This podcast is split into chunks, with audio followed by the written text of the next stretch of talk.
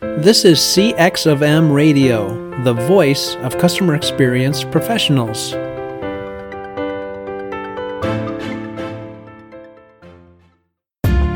Welcome to another episode of Press One for Nick. Your host, Nick Glimsdahl, is the Director of Contact Center Solutions at VDS. Through conversations with customer service and customer experience leaders, Nick and his guests exchange insightful stories, best practices, and invaluable lessons they have learned along the way. Welcome to the Press One for Nick podcast. My name is Nick Glimsdahl, and my guest this week is Dee Ann Turner. She is a 33 year veteran at Chick fil A, which is awesome. Uh, world's greatest chicken, world's greatest service. Uh, she was selected as the company's first female officer in 2001 and served as the vice president of talent and vice president of sustainability. During her long career, she worked closely with Chick fil A's founder, S. Truett Cathy, and other key leaders as an architect for their organizational culture. Today, she leads her own organization, Dee Ann Turner and Associates LLC, and she focuses on writing books and speaking to audience on how to steward extraordinary talent. Welcome to the Press One for Nick podcast, Dee Ann. Thank you so much, Nick. It's great to be with you today. Yeah, it's my pleasure. You know, one thing that I ask every single guest is what's one thing people might not know about you? Well, I like to think there's several, but you know, when I get asked that question, I have a favorite answer actually. I have a I have a very special talent. Okay. Um, that not many people have. And that's that I can say the Superman call backwards. I'm I'm all ears. Now, do you know what the Superman I call forward I is? don't. No. Look, it's a bird, it's a plane. No, it's Superman up, up, and away. Okay. Well, backwards, that's cool. Stia drib, stia enap on, stia narapus, poo poo poo, Donna Yahweh.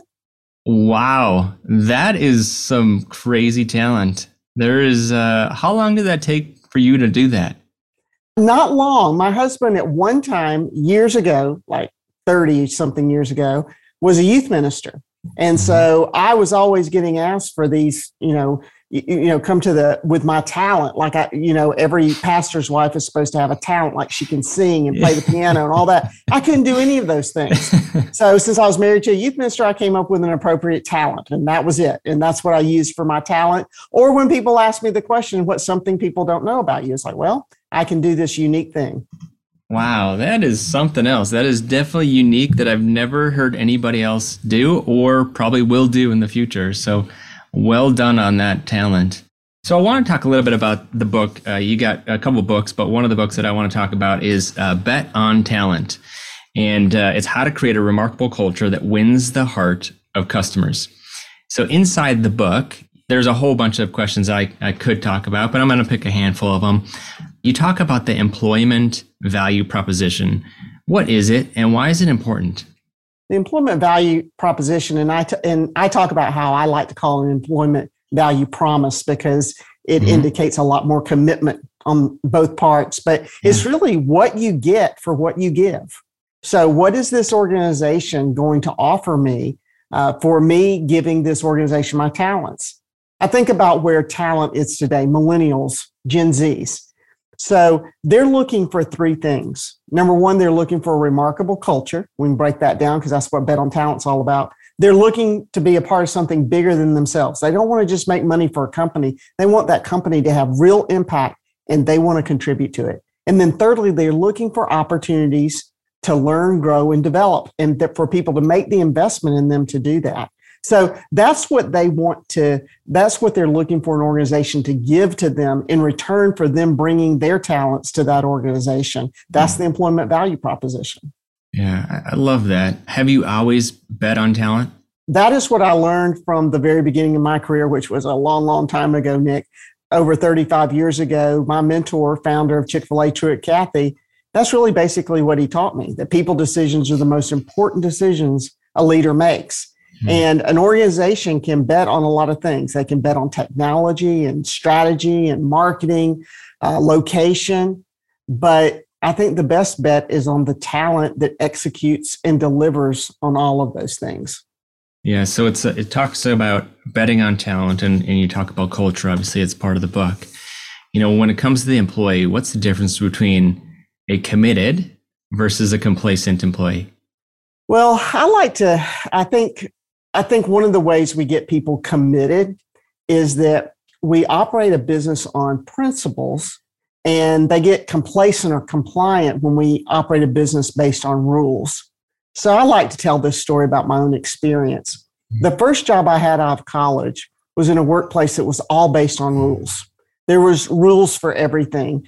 And, you know, for example, my boss would hover over me looking for just one error. He would dock my pay 30 seconds for 30 seconds if I was 30 seconds late from a 30 mm. minute lunch.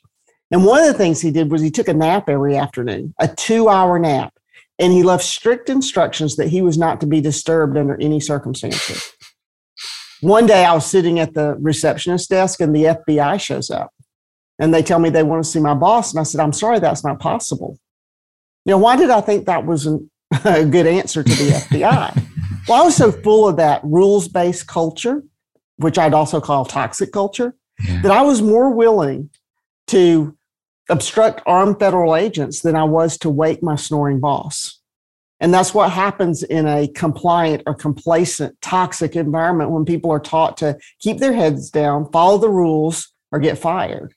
Now, versus when you get the kind of talent that's committed to principles, which is what I had when I worked at Chick fil A. We had principles like treat everyone with honor, dignity, and respect. My favorite was our, our model for service in the restaurants, which was make second mile second nature. And so we focused on deli- going, second mile was about going above and beyond for the customer. We didn't tell people exactly how to do that. In fact, it's a longer story. We actually did start out doing that. And then we backed up and said, you know what works better? If we let the people closest to the customer figure out how to go the extra mile. And so then restaurant team members started doing amazing things. They were changing tires in the parking lot and jumping off dead batteries in the drive through and, and driving 25 miles away to return a lost wallet with all the contents intact. They were delivering boats to people who were being flooded out of their house and jumping through drive-through windows to save a choking child in the back seat, uh, going above and beyond because they were committed to principles instead of being forced to be compliant to rules. And it changes the culture of the organization, obviously, tremendously. Yeah, those are, I think we could just have a podcast episode of, of you just telling the stories of what employees are doing to going above and beyond and going to that second mile. That's uh, that's amazing. Um, you know, when it comes to the employee, though, and I think we'll, we'll I want to put both of the employee uh, for the talent and and the franchisee. You know, I, I feel like there there's always going to, from what I see, and I go to Chick Fil A a decent amount. But what are the attributes that you're looking for uh, when it comes to that employee? When it comes to that franchisee? When I was selecting franchisees, there's two things that I was looking for from that standpoint. Um, number one is a heart for service. In fact, I think that in most any organization, you're going to look for people that have a heart for service. Can you think of any organization that they don't serve somebody at some point, that that's not their goal? And so I was always looking for that person who had a heart for service. And then, secondly, in that franchisee, I was looking for somebody with a strong leadership track record, somebody that was capable of, of doing two things. One is being the brand in that community and representing a good name and also would attract both employees and customers because of the leadership capability. So, you know, there's lots of things that I look for in franchisees, but that would be at the top of the list. Now, the interesting thing is that those employees that you're so used to enjoying their great service at Chick fil A, they're employees of those franchisees. So they're individually selected, trained, developed, managed by those I think they have now something like 2,700 franchisees in Chick fil A. And so the consistency that you see comes from the consistency of selecting the franchisee. And then they in turn train and develop their own talent. Now, if I were a franchisee of any business, and I own my own business now and I'm looking for talent, I'm looking for some similar things. I'm looking for people with a heart for service because we're going to serve somebody. And then, secondly, I'm looking for people who have good judgment and have a track record of making good decisions. That doesn't mean they haven't failed along the way because every single one of us have. But I'm interested in, well, when they did fail, what did they do about it? How did they recover? What did they learn from it? And I'm looking for a track record of mostly really good decisions because if they have made good decisions for themselves, then I think they'll make good decisions for my company as well. Yeah, well said. You know, you hear all of all of the success that Chick Fil A's had. Uh, one thing I don't really know about is the retention of the franchisee. So, what is that today? I can't answer for today because I've been retired from Chick fil A for three years. But yeah. during the time that I was there for over 30 years, that retention was about 95%. I've been told it's similar um, today, and I'm sure that it is, but that's that has been over the history of the organization. And what's it industry average? You know? The industry average for a restaurant leader would be over 100%. Wow. Yeah, of, of turnover, I'm sorry. Of turnover, yeah. I was going to say that's not, that's, uh, it's night and day. So what's the difference? Like what, obviously it is it start with this the heart for service does it start with you guys interviewing the franchisee making sure that they're the good fit making sure that they get their they have the life in order along with the servant heart is it, is it everything or what else What's the difference between those two? So I have a philosophy that if you select the right people to begin with, you're able to create retention. So, for instance, when I went to work for Chick fil A, I had no budget for separation of franchisees or corporate staff. There was no budget for that. There were no exit um, interviews. There were no um, outplacement services, in, you know, severance package, nothing. And so I went to talk to the president about that and I asked him some questions. And he said, Well, we don't plan on making changes. He said, You have a healthy budget for selecting talent, don't you? I said, Yes, I do. And he said, Well, the, the idea is that you're going to select the people that won't want to leave and you won't want them to leave. And so um, that was, you know, for me, that's my philosophy. If you take the time and the effort on the front end, you'll have a lot less to worry about on the back end. And by the way, it's a whole lot less expensive, obviously, even though it takes a lot of time and expense on the front end to select talent. That, by the way, not just that I want to work for me, but that they want to come because 50% of the decision is still their decision. So it has to be the right fit both ways. And if I put that effort in the front end, then the back end um, will take care of itself. Now, specifically, you asked me about franchisees and and um, Chick fil A franchisees. And I think part of what's great about their model, some things that Truett did, one is he didn't cap their income. He didn't say that you, you know, will make too much money. He had a business deal that said you sell all the chicken you want and the deal stays the same. You still mm-hmm. get, um, you know, the percentage of the profits that are that are in the deal. So I think that's one thing. I think another thing is the environment, the opportunity to be with an organization that does value, that does treat you with honor, dignity, and respect, that has the kind of culture that starts with a meaningful purpose, you know, a big why they exist, which is to impact the lives of others. And, you know, to have a challenging mission and big goals to reach together and to be a part of that. And then to be part of an organization that has core values that are dis- demonstrated throughout the organization. To me, that's what a remarkable culture is, is those three things. Chick-fil-A has had that, and I think that's why they're able to attract and keep the talent that they have. In a competitive market, does your customer service stand out from the crowd? One way to offer a better experience is by moving your contact center to the cloud. But with so many options to choose from, how do you know which solution is the best for both your business and your customers? That's where VDS comes in and guides you to the best solution. They understand your client's pain points, business outcomes, and goals. Then VDS designs, implements, supports, and provides 24 7 managed services. From start to finish, VDS is committed to finding the best solutions for your client's needs. To learn more, go to www.govds.com or find a link in the show notes. Yeah, I would agree with that. So people know, I would assume, other industries in general. Um, doesn't have to just be the the industry that Chick Fil A is in, but other other industries kind of pay attention to what Chick Fil A is because they're uniquely different uh, for the right reasons. What makes it? What's the reason? I know you can't just generalize, but um, you know, is there reasons why people don't invest like uh, Chick Fil A invest into their people oh, sure, this is hard. I mean, it, you know, I, I joke about when I wrote my first book, which is all incorporated in Bet on Talent. My first book was called It's My Pleasure, but that book is out of print and all that material is now in, in Bet on Talent that you referred to.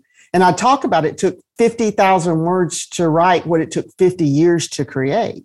This is hard work. It's hard enough just to define your purpose, mission, and values, but then to actually put it in place and make it believable because you're so consistent day in and day out.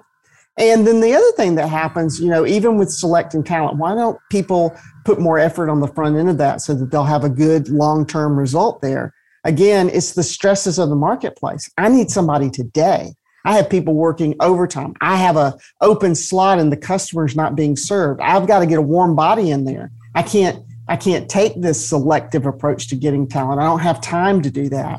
So that's what gets in the way is is reality of life and that's why you really have to commit to those things, stick to them. And then once you, you know, it's kind of the flywheel effect. Once you've created it, it doesn't mean you don't work at it all the time, but you keep that thing going rather than starting and stopping. And that's what happens with a lot of organizations. They don't put the effort up front end. And even if they do get successful, they think they've accomplished it and they back off when instead they need to be doubling down on it.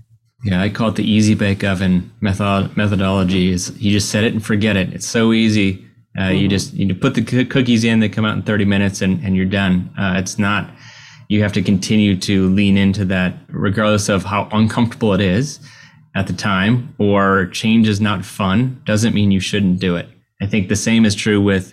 You think of professional athletes. Professional athletes don't necessarily train because it's enjoyable. They they they train because they want to be the best. Right. And uh, I think the same is true with organizations like Chick Fil A. So, Bet on Talent is an amazing book, and and one of the the biggest thing about it is culture. So, when it comes to organizations, who owns the culture? Mm-hmm. Oh, that's a great question. First of all, the CEO owns the culture, and then everybody owns the culture. Yeah. But I think that accountability is with the, the top leader because if they don't believe it, if they don't um, help develop a, a, meaningful why in this uh, purpose for the organization, if they don't help create a goal that everyone wants to rally around, if they don't model the core values of the organization, then culture is not going to stick. But once they have it, then it belongs to everybody you know? So if you're working in an organization and the culture is not great you have to look and say well what contribution am i making? And people often ask that. They say well i'm not even a leader in my organization. What can i do about it well you can start where you are you can influence the team that you have and the team you know your team might be a small three or four person team do you have a meaningful purpose that you're pursuing as a team do you have a mission you're all a goal that you're all going after do you have core values that are part of your team and are you living them out together? Because that's how those things start. And you get one team that does it and you get results. And then the next team says, you know, that looks like that's a pretty great department or function or team to work on. I'd like to create that in my own team. And then you can really spread that um, positive change throughout the organization. Yeah. When it comes to mentoring, how important is that to you? Well, I think every everybody needs a mentor from the time they start their role. You know, and it's really important when you're new in an organization and you're at different points of transition. But when you're new, you need that mentor um, to help you navigate a culture because no matter how great a culture is, you still have to learn how to navigate it. You have to understand the unwritten rules and how things get done and how decisions are made. And a mentor within the organization will help you that with that.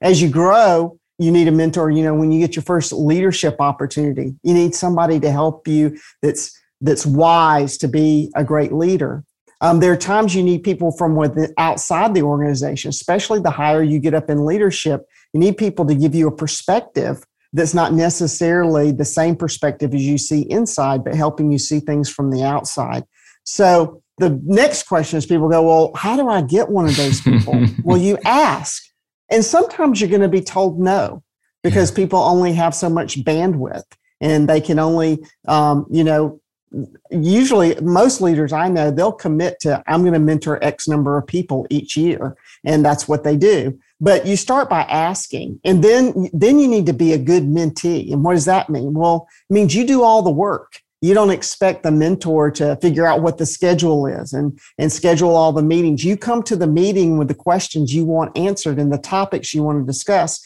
And by the way, it's a great idea if you send that ahead of time so they can be prepared. That's how that's how you can be a good mentee. Make it easy for the mentor to mentor you and want to continue mentoring you. Yeah.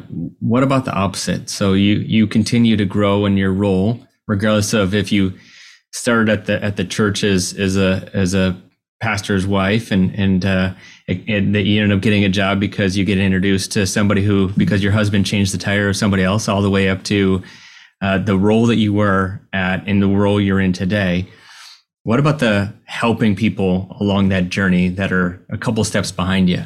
Well it's personally important to me and a lot of leaders that i know. You know we do want to help people um, you know reach back and give them a hand and help pull them up. Um, I think that I wouldn't be where I am if I didn't have some of those significant people in my life. And I want to remove some stumbling blocks and obstacles for people. It's like, you know, the important thing is to get wisdom and to get, and the only way to get wisdom really is through experience, but it doesn't have to be just your own experience. It can be somebody else's experience too. So I think that it's um, incredibly important. It's a responsibility that we have as leaders uh, to offer that wisdom and that experience to those who are coming behind us. Well said. So the last question I have on the book Bet on Talent is what does loyalty mean to you?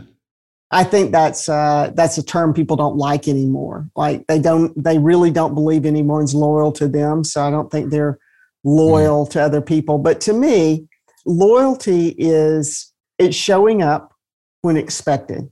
It's being someone that people can depend on. It's until I until proven otherwise, I trust you. I'm willing to follow you. I am willing to um, kind of put my stake in the ground here, if you will, to say that you know I can be part of this organization. I have staying power here um, as long as we're in this mutual relationship of trust. And I think that's what happens with loyalty, whether it's in a personal relationship or it's in your relationship with an organization when trust gets broken, that's when loyalty gets broken. But until that point, I think that um, to me, loyalty is about being all in for something I've committed to. And is it all in one way or is it a two way street? well, I'm hoping it's a two way street, but not necessarily these days. But I do think that loyalty tends to attract loyalty. And I think that, you know, what I see with a lot of young people is they're waiting to see the payoff before they'll be all in. And my encouragement is I think you're more likely to see the payoff if you'll go ahead and be all in. And you know what? If you don't get what you expected in return, you'll still be better off because you will have um, you will have achieved some results that you needed to achieve for your career you will have created some relationships that'll be helpful to you i mean the worst that happens is the loyalty's not returned and you go do something else with the skills you gained while being all in but when you hold back and you're waiting for well i just want to know what i'm going to get out of this before i give it everything you know, you think about being on a sports team. I have sons that play college football. They never had the choice of deciding if they were going to be all in or not if they weren't all um, willing to give it all that they had, then they were going to sit on the bench no matter what, right? Um, and so you have to you have to jump in, give it what you have, see what happens. Even if things don't work out exactly the way you wanted, you still end up with a set of skills and new relationships that I think you'll find beneficial somewhere else. Yeah, I love that. So I ask every guest uh, at the very end two questions. And the first question is uh, what book or person has influenced you the most in the past year? And then the second one is if you could leave a note to all customer service or customer experience professionals that's going to hit everybody's desk Monday at 8 a.m., what would it say? Mm-hmm. Well, the first question um, is so hard to narrow that down, but I'm going to tell you the leader that's probably impacted me most in the last year has been Carey Nieuwhof. And Carey um, is creating a lot of leadership content right now. A lot of it's um, for churches, but it's useful for leaders of all kinds. But here's it, that, it, Carey's content is great, and he has a brand new book out at your best that I highly recommend. But that's not why I he's influenced me. Carey has been somebody who's encouraged me. I left a career just like he left a long time career, and he's been very successful in some of the same things that I'm doing writing and speaking and creating content and coaching. And Carey's one of those people who's just willing to share and willing to, he has, in my opinion, he has one of those abundance mentalities which is there's enough for everyone. So I'm going to share my platform. I'm going to share my knowledge. I want to help you, Dee Ann. And at this stage in my career, to find somebody like that, um, I'm trying to be that person, and I feel incredibly grateful to have met someone who cares that much to do that for me. So that's why Carey's been um, influential for me. Now that customer service, wow, there's there it's all over the place. But I have to tell you what I'd really the note would really say um, right now because and it would be thank you. And this isn't what you were expecting. It's not to tell you how to give better customer service, but it's actually thanks for showing up. Thanks for being there. Thanks for serving me. Um, I've had a couple instances this week. I know I was just so grateful. One of the, I was on the phone with my favorite airline and they were helping me with a problem. It was kind of a complex trip I was trying to put together. And, and she repeated herself and she said, I'm sorry, I've already told you that I've been working a lot of overtime. And I said, You don't need to apologize. Thank you for being there to help me yeah. to take care of me today. I'm glad you told me twice. Now I'm sure I know what I need to know. and so that's what my note would say is just these are hard times and people are not being nice to you sometimes. And I just want to thank you for being there. Yeah. I love that advice. Uh, Dee Ann, what's the best way for my listeners to get, get in touch with you? First of all, my website, deanneturner.com. That's D E E A N N Turner.com. And then uh, can find me on all the uh, social media. Well, not all of them, but find me at uh, my Facebook author page, which is Dee Ann Turner Author, on LinkedIn, on Instagram at Dee Ann Turner, at Twitter at Dee Ann Turner. And uh, you can find my book, Bet on Talent, on my website and all the other popular places. And my brand new book is Crush Your Career, Ace the Interview, Land the Job, and Launch Your Future. And you can find that wherever great books are sold. I love that. Go out and buy Dee Ann's both of her books. She's a rock star. Dee Ann, thank you so much for for your time today. I wish you nothing but the best and uh, continue to be that servant leader. Thank you so much, Nick. It's been my pleasure to be with you. Hey, listeners, can you think of one person who would benefit from the information you learned today? If so, please consider sharing it with them by giving them a link of this episode or directly from your app. And last, if you'd like to receive all the quotes and book recommendations from all my guests, go to pressonefornick.com forward slash podcast. Thanks for joining us for this session of CX of M Radio. Be sure to rate, review, and subscribe to the show and visit cxofm.org for more resources.